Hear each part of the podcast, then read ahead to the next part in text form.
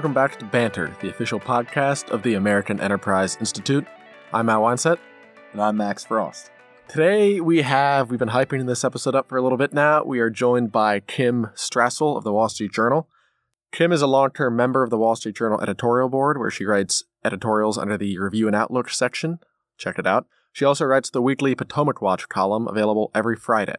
We brought Kim on to talk about her new book, Resistance at All Costs How Trump Haters Are Breaking America. And we had a fun conversation with Kim. Some of you will likely disagree with a lot of what she's saying, but we believe in the competition of ideas here. We enjoyed the conversation, thought it was fruitful. And we think you will too. We hope that you do. So without further ado, here is Kim Strassel. Kim, welcome to AEI. It's great to be here. So we're here at AEI, where we're big fans of America, capitalism, democracy, free exp- free expression, debate. Uh, in your new book, Resistance at All Costs, you argue that these are precisely the things that Trump's critics are destroying. Yeah, so we've heard this narrative over the past three years that Donald Trump is destroying our institutions and Donald Trump is undercutting our republic. And look, I do think that Donald Trump can be very norm breaking in many ways, uh, in particular in his speech, his rhetoric, his tweets, uh, his demeanor. But I think if you take a, a, a big breath and step back, and then you look at what's actually happened, a lot of the lasting damage and the things we should be most concerned about with regards our institutions and some of our political norms are coming from those who have viewed him as illegitimate since the minute he was elected and with that adopted the mentality that they could take whatever steps necessary to try to remove him from office. Yeah, and this storyline of Trump breaking all of our norms has been going on for years now. It's easy, and stories of corruption it's easy to just tune it out. I am guilty of that myself. So, just going back before the election, when did this start? I know a lot of people talk about the FBI getting involved to dig up dirt on Trump uh, for some dossier fusion GPS is a word always thrown around. I usually I've tried to drone this out for a while, but now that we have you here, and I'm sure a lot of listeners feel the same, could you start with the pre-election? What actually happened? Sure. You know, the book is about the resistance, and most of us think of that as starting the day after election, right? But actually, I would argue that, and I do in the book, that the first episode of resistance came, as you just said, from the FBI, and uh, that in essence, former FBI Director Jim Comey had the first case, if undiagnosed, of Trump derangement syndrome. Mm-hmm. And they got it in their heads that they were going to protect the country against this threat.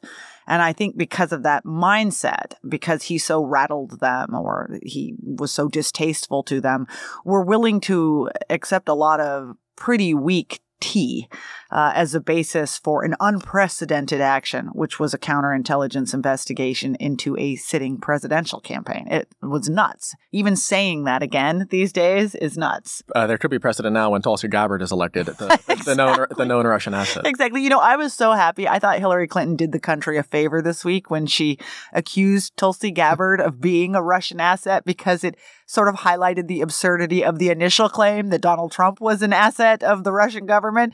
And some of us, when we first read that dossier, we were like, this is wild. and yet the press corps just went all in and pretty soon the, the, the wild became mainstream ideas. Yeah. Um, what's so amazing is that it's almost like we're living in just like a cloud of hysteria about all this stuff. So it's when you trace it back, it's like now we all know that there, there's all these scandals about Trump and there's this and that different reasons why people don't like him, why he's not fit for office.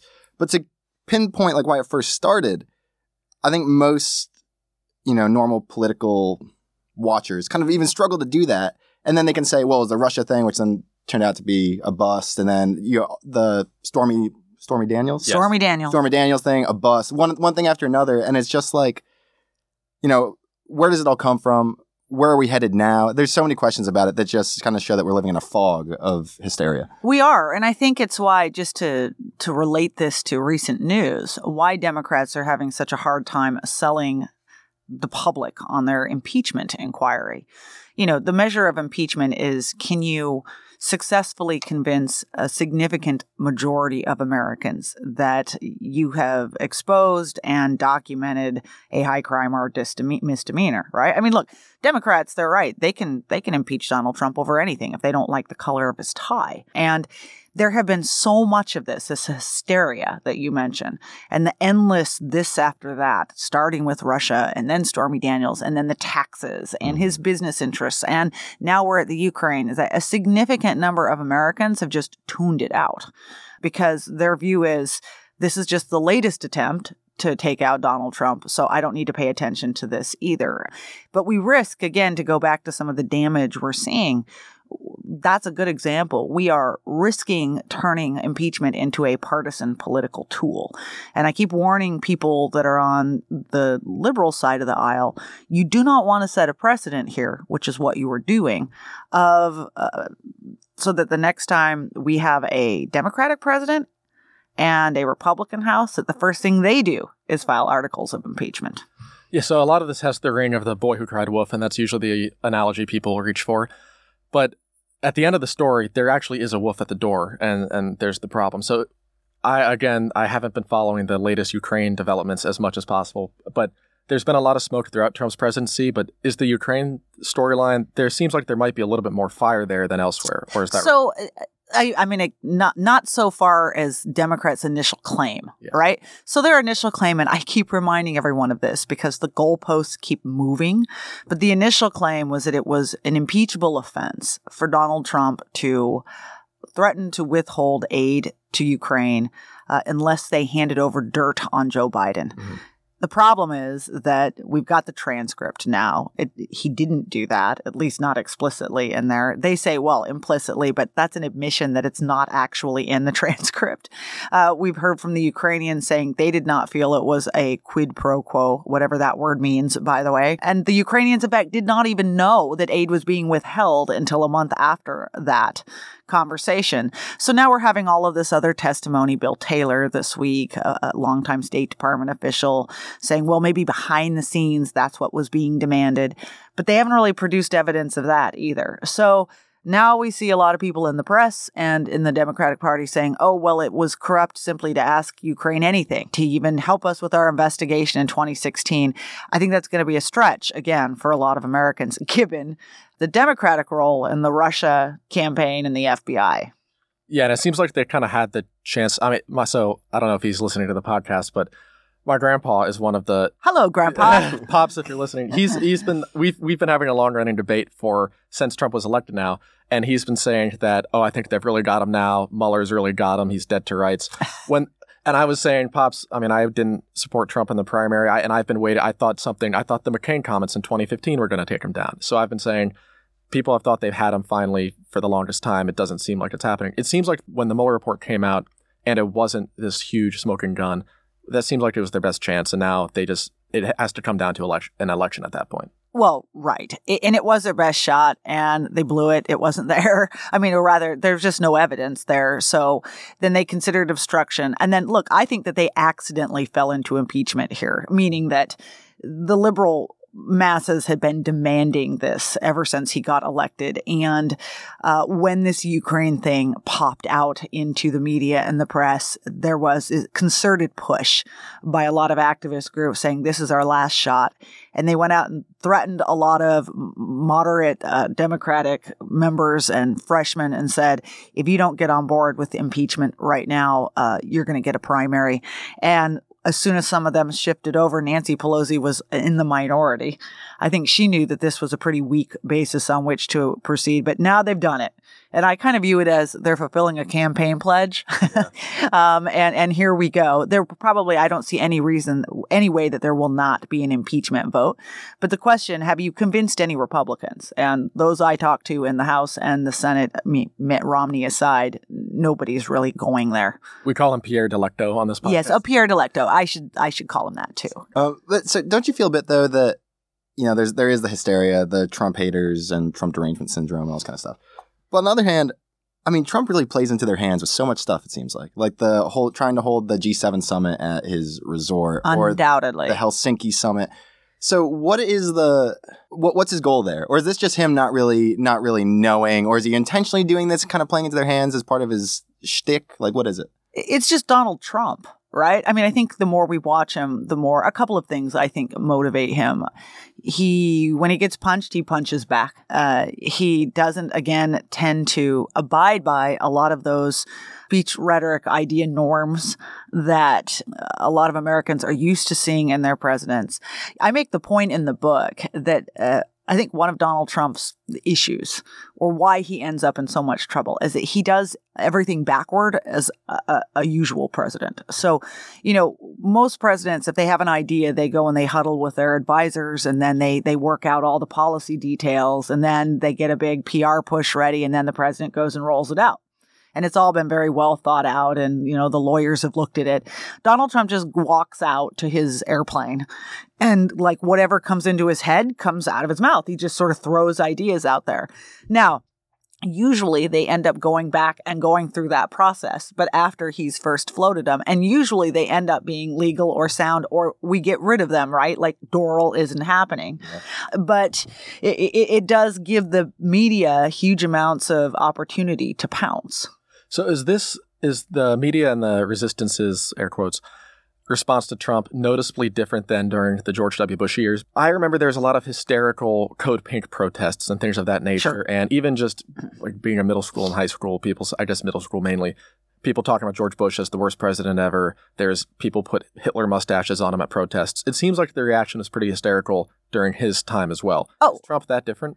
It is, and so this is really the point of the book. Okay, is that sure there's always been huge disdain for Republican presidents, right? But what we haven't necessarily had is the breaking of so many boundaries in the pursuit of actually removing them from office. And, and that's what the book goes through. I mean, again, just to restate this, you had an FBI that was conducting a counterintelligence investigation to a presidential campaign. And the book details all of Jim Comey's behavior that really crossed some lines along the way way. You know, deciding to go and brief the president elect in January 2017 and not tell him that his campaign had been subject to this. Uh, the the keeping of secret memos and the leaking of those conversations with the president. I mean, this was extraordinary behavior. Uh, the, the, discussion of the 25th Amendment within the FBI and the Department of Justice and whether or not you could remove him. But, but it goes on too. Look at the Brett Kavanaugh hearing um, and uh, look at the complete breakdown of norms in that. And look, we've had rough confirmation hearings before. Some of us remember Clarence Thomas and his confirmation hearing. But what we haven't had is a, a Senate Judiciary member Dianne Feinstein, who purposely withheld these accusations until after the nominee had made made it through their hearings. Members like Cory Booker, who had their Spartacus moments and said, "Yes, I'm going to release committee sensitive information, even though it's a violation of the rules." You know. Democrats deputizing the FBI to pronounce judgment on a, you know, how many? But this gets to the damage part. How many really capable smart American people are now going to be dissuaded from serving government because they fear such an episode can happen to them. How many Americans now have lost trust in the FBI and the Department of Justice to do the right thing? And I've got polls in the book showing this. That institution has been severely damaged. Putting it back together is going to take a lot longer than Donald Trump's time in office. Well, I, first of all, you go through some of the other allegations against Kavanaugh in the mm-hmm. book.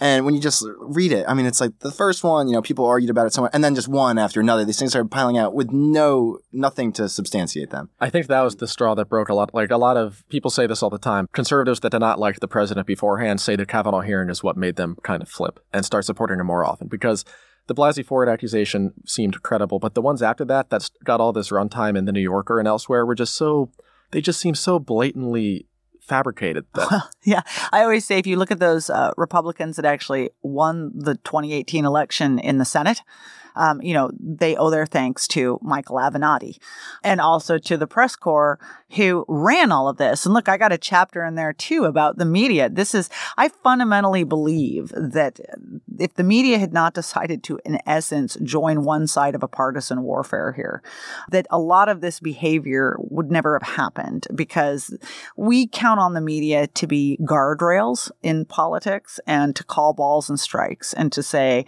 no, that's over the top. Um, not only did they not do that here, they were the ones running the uncorroborated allegations. And it's, too, look at the damage of that. The, the number of people who have uh, expressed faith in the media has just plummeted. Well, you have a statistic in here from, I think it was Arizona State University study. Of financial journalists, only 4.4% consider themselves to be right of center. Oh, it's a crazy industry Which, that way. And and some of us who've done it, I've done this 25 years. We've always known that the press corps leans left. Okay. But what we've seen over the last few years is something else entirely. I mean, this is extraordinary and overt, and it's a, it's a campaign to, to do in this president. Now, we probably should ask. I know we have listeners of all political persuasions, and a lot of Democrats also have lost total faith in the FBI for kind of the mirror image reasons about how there's leaked messages, I think, of FBI agents saying derogatory things about Hillary. Mm-hmm. There's Comey's actions where he at one point he became a hero to the resistance. At another point, he was a hero to the Republicans. So, I mean, the FBI also seemed to not behave the best way toward Clinton as well. Oh, absolutely not. Look, I mean, probably an even more extraordinary statement than the FBI counterintelligence into a campaign.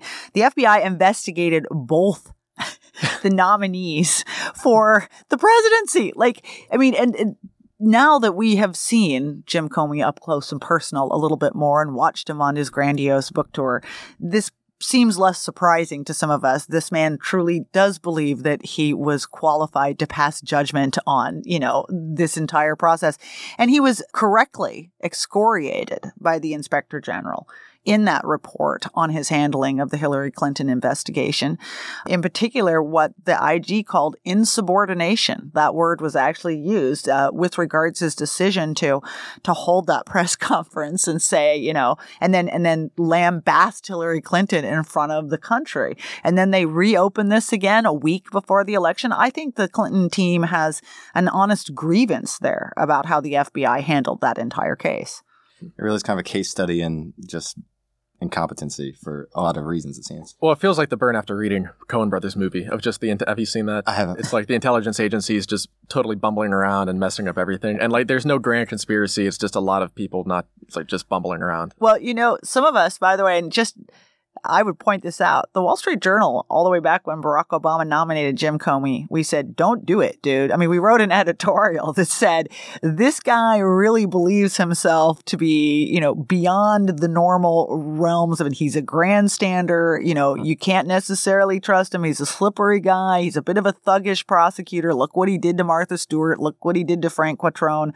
So, uh, and we were not heeded so only people listen to the review and outlook. That's right. Read the Wall Street Journal editorial columns. Um, so kind of in line with the media and something else you talk about. So you've, I mean, there's this whole narrative now of Trump dismantling the administrative state. Uh, I think Michael Lewis had a whole book about how bureaucrats are being like purged and they, or, yeah, whatever, you know. On the one hand, it's like you have these people who are, you know, applauding these bureaucrats who are kind of sabotaging mm-hmm. the mandate Trump was elected to deliver on. Yet on the other hand, you have all these people pointing around saying, look, he can't get anything done. So it's just such a catch 22. And like, I, I always think about Rex Tillerson. I hear so many people say, you know, Rex Tillerson was completely incompetent and all this kind of stuff. He ran ExxonMobil mm-hmm. for years. Right. And he gets into the State Department and all of a sudden he's not able to do anything. I, there's just so much here that just kind of stands out to me as just completely hypocritical. And the catch twenty two is about is the way I see it. Yeah, the thing that amuses me about those those books and that writing about you know the poor bureaucrat. I mean, in the war between Donald Trump and the bureaucracy, the bureaucracy is definitely winning. so you know, I mean, come on. Um, I I have a whole chapter in the book about the bureaucratic resistance and you know, look, there's a study that I also cite in there. Senator Ron Johnson, his committee did a study of the first 125 days of the Trump administration. There were 126 leaks, one wow. a day, um, and many of them involving incredibly vital national security information. And we still don't know who was engaged in all that, but those were coming from within, right? Those were not coming from the Trump people that he brought in with them. That that's a bureaucratic thing. We now have the whistleblower is, issue, the anonymous whistleblower issue that's at the center of this impeachment inquiry, but he's or she is just the latest of a lot of whistleblowers. We have, you know, there's evidence out there of the bureaucracy bragging. They've been taped uh, and shown to say, well, you know, we're slowing things down and, you know, we're throwing spanners in the works. There was a, a little review done by one of the newspapers, and it, again, it's in the book not long after Donald Trump was elected, in which they uh, surveyed the employees at a number of big departments and agencies and found that 95% of the campaign donations had gone to Hillary Clinton. So imagine, to your Tillerson point, imagine going and showing up at the job and knowing that 95% of your workforce despises you and is out to get you. I mean, maybe not out to get you. I'm sure there are many, many well qualified and dutiful federal employees. But even having a small percentage of that workforce out to get you is a terrifying idea.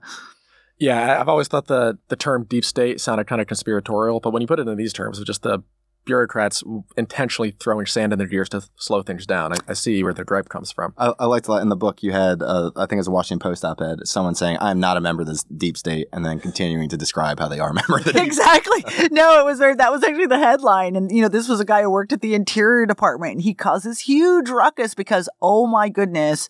God forbid he was actually transferred into a new job and his department was shut down. And this to him was, you know, morally uh, beyond the pale. And, and, you know, he, he gave this big thing about how, you know, I, I really need to do this climate change work. And it, but, you know, everyone, if we have a, a federal bureaucracy where everyone is allowed to make their own decisions about what is an appropriate or inappropriate policy, it's a recipe for anarchy. Yeah. And, and now there's a new book coming out by the uh, whoever wrote that anonymous New York Times. This is unbelievable. Is now shopping a quote tell all book, but he's not telling us who his. It's anon- It's an anonymous book. It's an right. It will be an anonymous book. Oh my god! From within, from within the Trump administration, like a wow. tell all about the from somewhere within the the deep state, if you want to say, and they're not going to give their name out. Yeah. I mean, I remember we had a bet at AEI's lunch back when the New York Times op-ed came out. We all took bets on how long it would take for the media to figure out who that anonymous person was. And we all thought it'd be like a day, a week, maybe five days. Like it is impressive how they've stayed anonymous this whole time, I guess. Well, it's it's not as hard to imagine when no one in the press corps is actively seeking or even wants to expose the name. When you have the willing help of the entire press corps, you, you can manage to do a lot. that is true. and so one other thing, you don't I don't think in the book you go too much into it. The book kind of focuses more on DC itself. But this stuff is really bled into society too. So like I always think about what was the the scandal with the kids wearing the MAGA hats and dancing around. Oh, the, the Covington yeah. scandal. Yeah, the that and that kind of stuff. The fact that that now becomes like standard, like people point at that. Like when that video came out and people were sharing on Facebook and everything, and people, you know, whoever hated Trump or hates like yeah, two a two second clip becomes that kid becomes the embodiment of all privileged white Catholic students everywhere, and then you see the whole video and he's he's totally innocent. And yeah, so so just this idea that it's really kind of permeated into our society too. This resistance mentality. No, I agree, and uh, so we've seen a rush to judgment, but I also think uh, a very alarming loosening of terms. You know, words matter. Mm-hmm. And yet we now have a, a, resistance that routinely calls anyone who is a, a Trump supporter a, a, white nationalist or a racist to the point where we are so demeaning and cheapening those words. It's it's actually very concerning for society. Or the number of people who are on a daily basis accused of or accuse someone else of committing treason. I mean, treason's quite a serious crime. Uh, you have to actually really put some effort into it. And, you know, and in some ways it's almost worse than accusing someone of murder. You are essentially saying that you have sold out your nation and put it, the lives of everyone in it at risk. I mean, that's a, that's a big word. So I, I think that that's been an unfortunate aspect of this. Like you said, that everyone's become a bit hyperbolic in everything that is said. So we're almost out of time. So maybe to end, even if despite Trump, despite a lot of the impeachment charges being probably overblown, do you see the argument for? I mean, some some Republicans are making this argument now. It seems like that maybe the Republican Party would be better off removing him anyway. It, it might help the 2020 chances. Pence would be a more reliable conservative policy person. And people also say the Democrats might regret not removing Bill Clinton when they had had the chance in 98 and 99. Okay, so whenever I see this, I actually almost I have to stop myself from laughing out loud. Okay, because anyone who is making that case has forgotten that there is a substantial portion of the Republican Party that are committed Donald Trump supporters. Mm-hmm. And Mitt Romney, whatever, or Pierre Delecto, that's one thing. But I'll tell you what, if you are Susan Collins and you are up for reelection in Maine and you vote to impeach Donald Trump, convict him in a trial, you lose. You know, I mean, that's, let's just talk about what the blunt reality is on the ground for a lot of these people, too. Um, you know, and I'm not I don't want to be so cynical as to suggest that if there was an actual crime found, the Republicans wouldn't, in fact, have an obligation to vote to commit, convict. But since you asked about the political Yeah, point, which is would it be better politically? No, it would not be wise for the Republican Party to do that because I think it would guarantee defeat, not just for a lot of senators and House members, but for Mike Pence in 2020.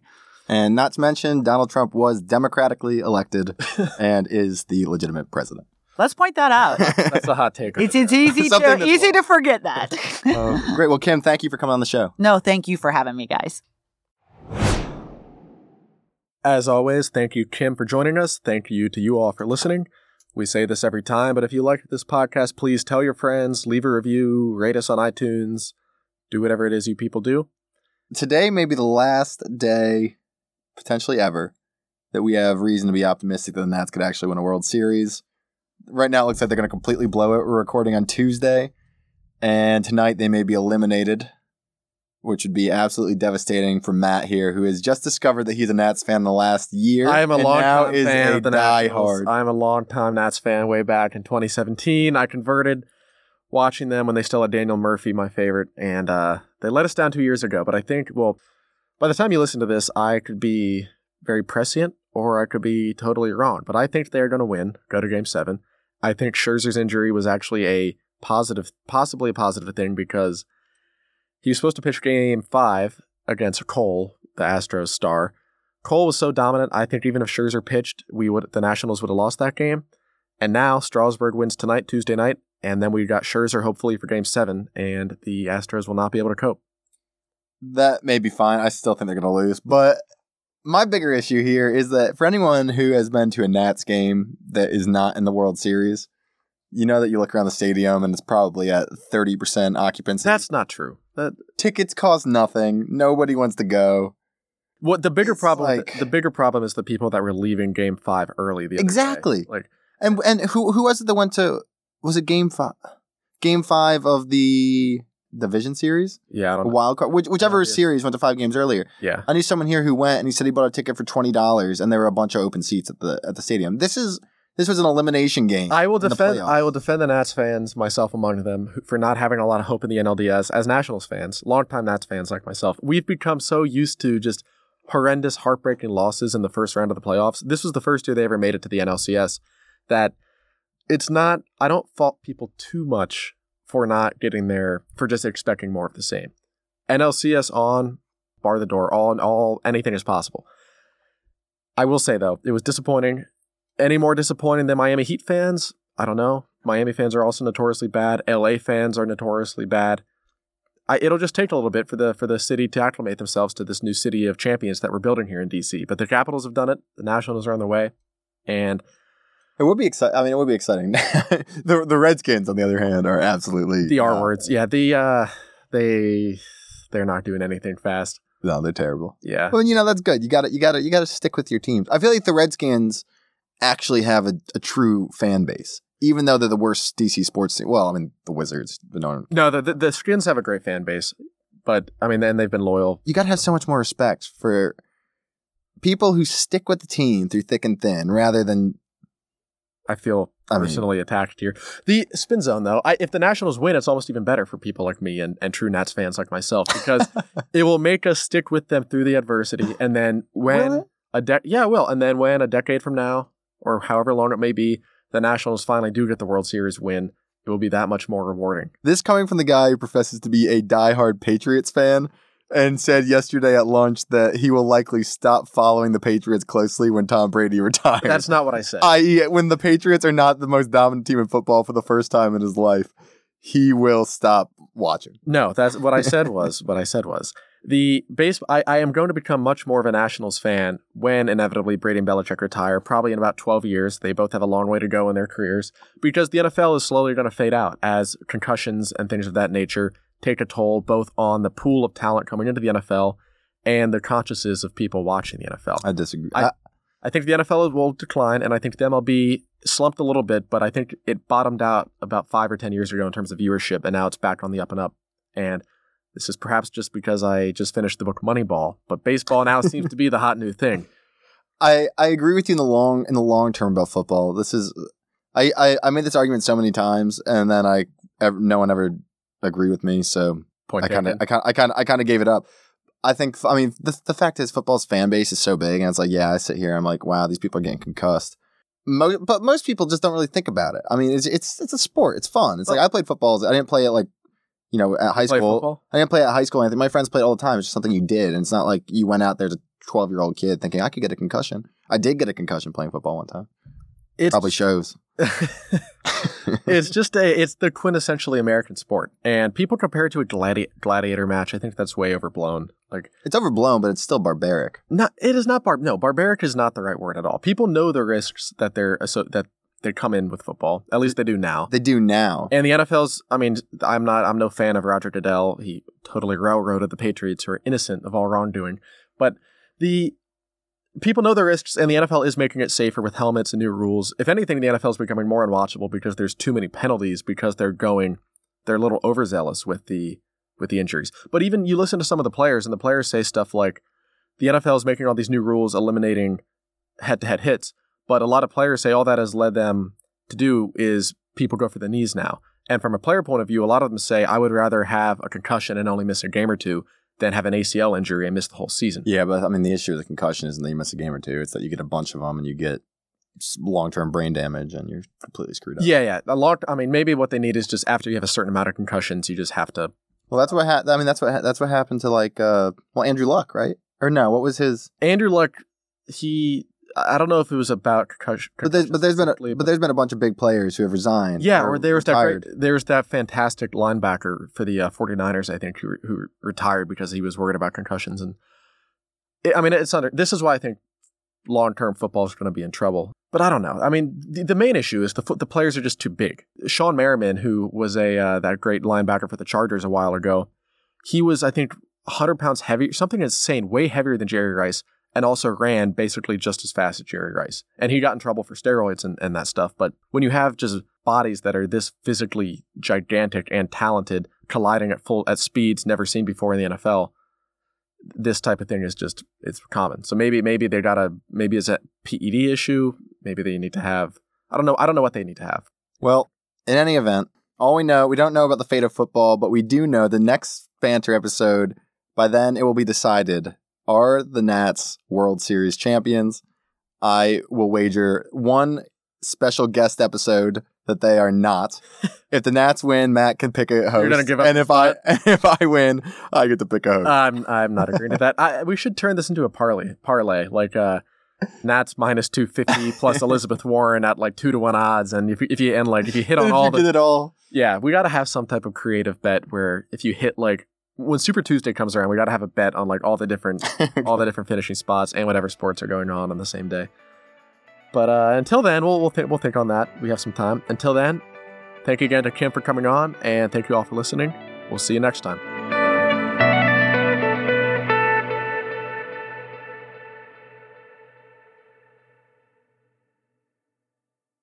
I'm Matt Wineset, and I'm Max Frost.